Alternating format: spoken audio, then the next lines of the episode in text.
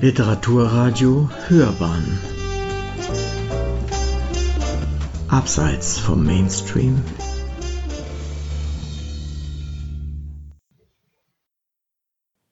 Psylocke Umweltqualität ist nicht gleich verteilt.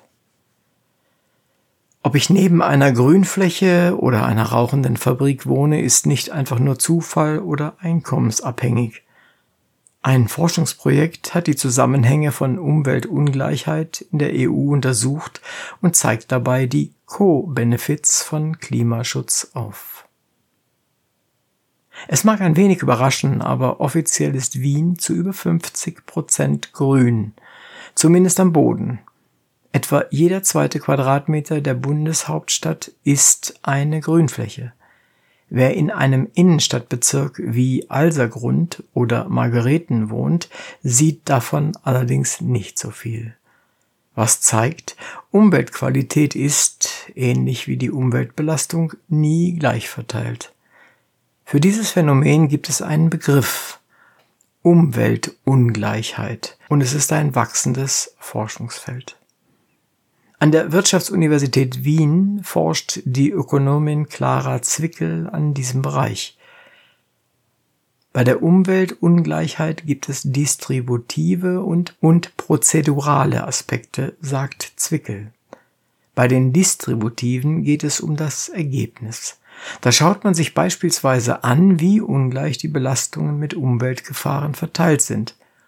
Oder man dreht es um. Wie ungleich kommen Menschen in den Genuss von Umweltqualität? Bei der prozeduralen Ungleichheit hingegen geht es um ungleiche Teilhabe an umweltpolitischen Entscheidungsprozessen oder einfacher, wer wird eigentlich gefragt und wessen Meinung zählt? Im Rahmen des Forschungsprojektes eine empirische Analyse von Umweltgleichheit in der EU das Zwickel bis vor kurzem leitete, beschäftigten sich die Forschenden vor allem mit den distributiven Aspekten.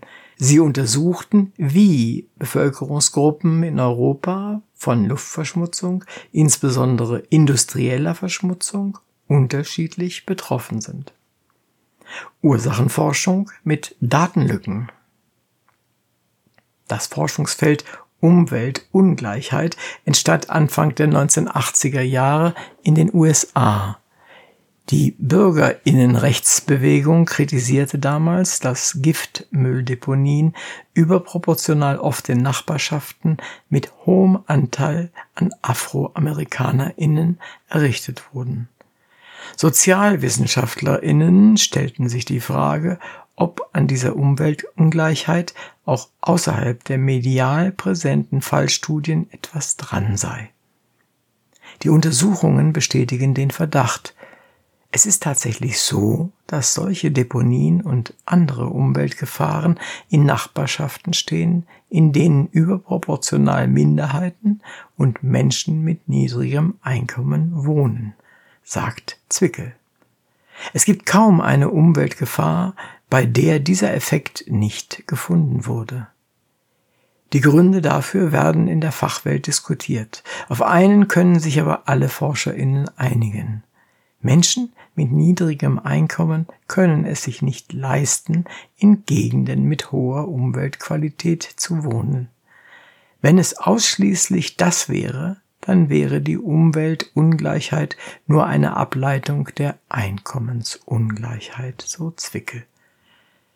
Es gibt aber auch Evidenz aus den USA, dass neue Industriestandorte in Nachbarschaften verlegt werden, in denen der geringste Widerstand der Bevölkerung erwartet wird. Das sind oft Gegenden mit sozioökonomisch benachteiligten Bevölkerungsgruppen.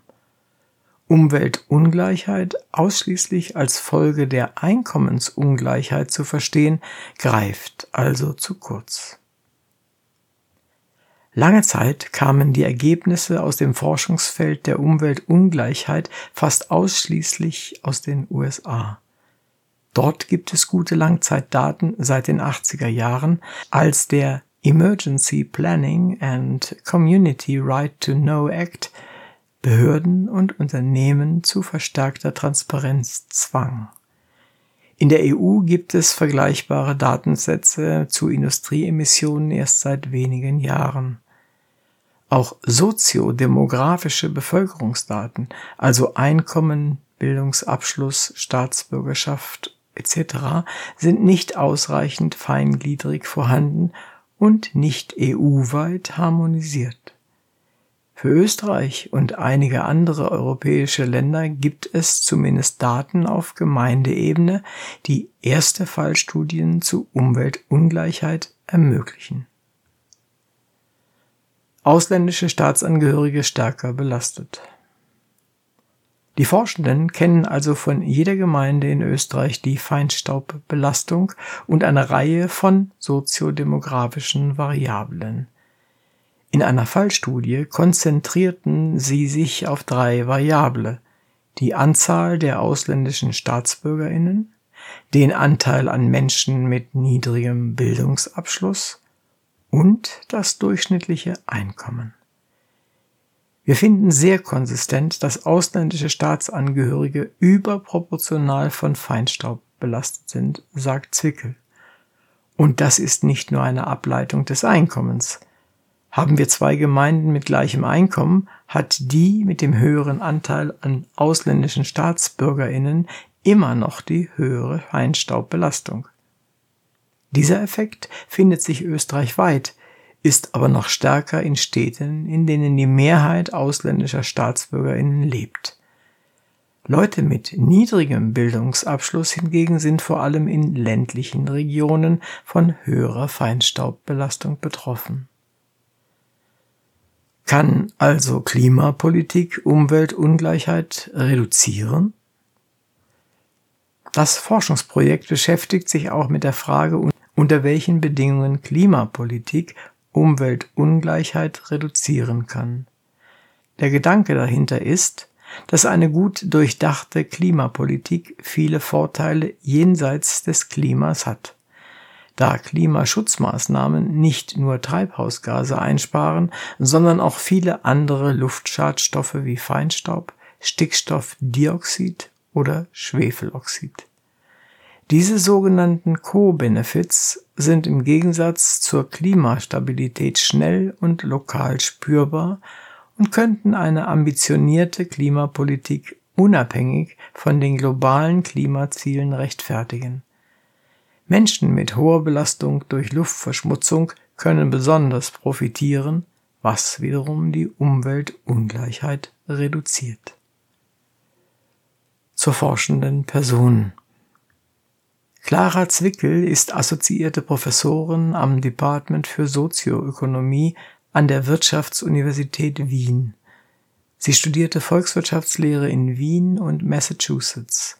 Im Rahmen ihrer Habilitation leitete Zwickel das vom Wissenschaftsfonds FWF mit 240.000 Euro geförderte Projekt Eine empirische Analyse von Umweltungleichheit in der EU in den Jahren 2019 bis 2022, an dem unter anderem Forschende des IASA und des Umweltbundesamtes mitwirken. Sie hörten Psylocke. Umweltqualität ist nicht gleich verteilt. Sprecher Uwe Kulnig.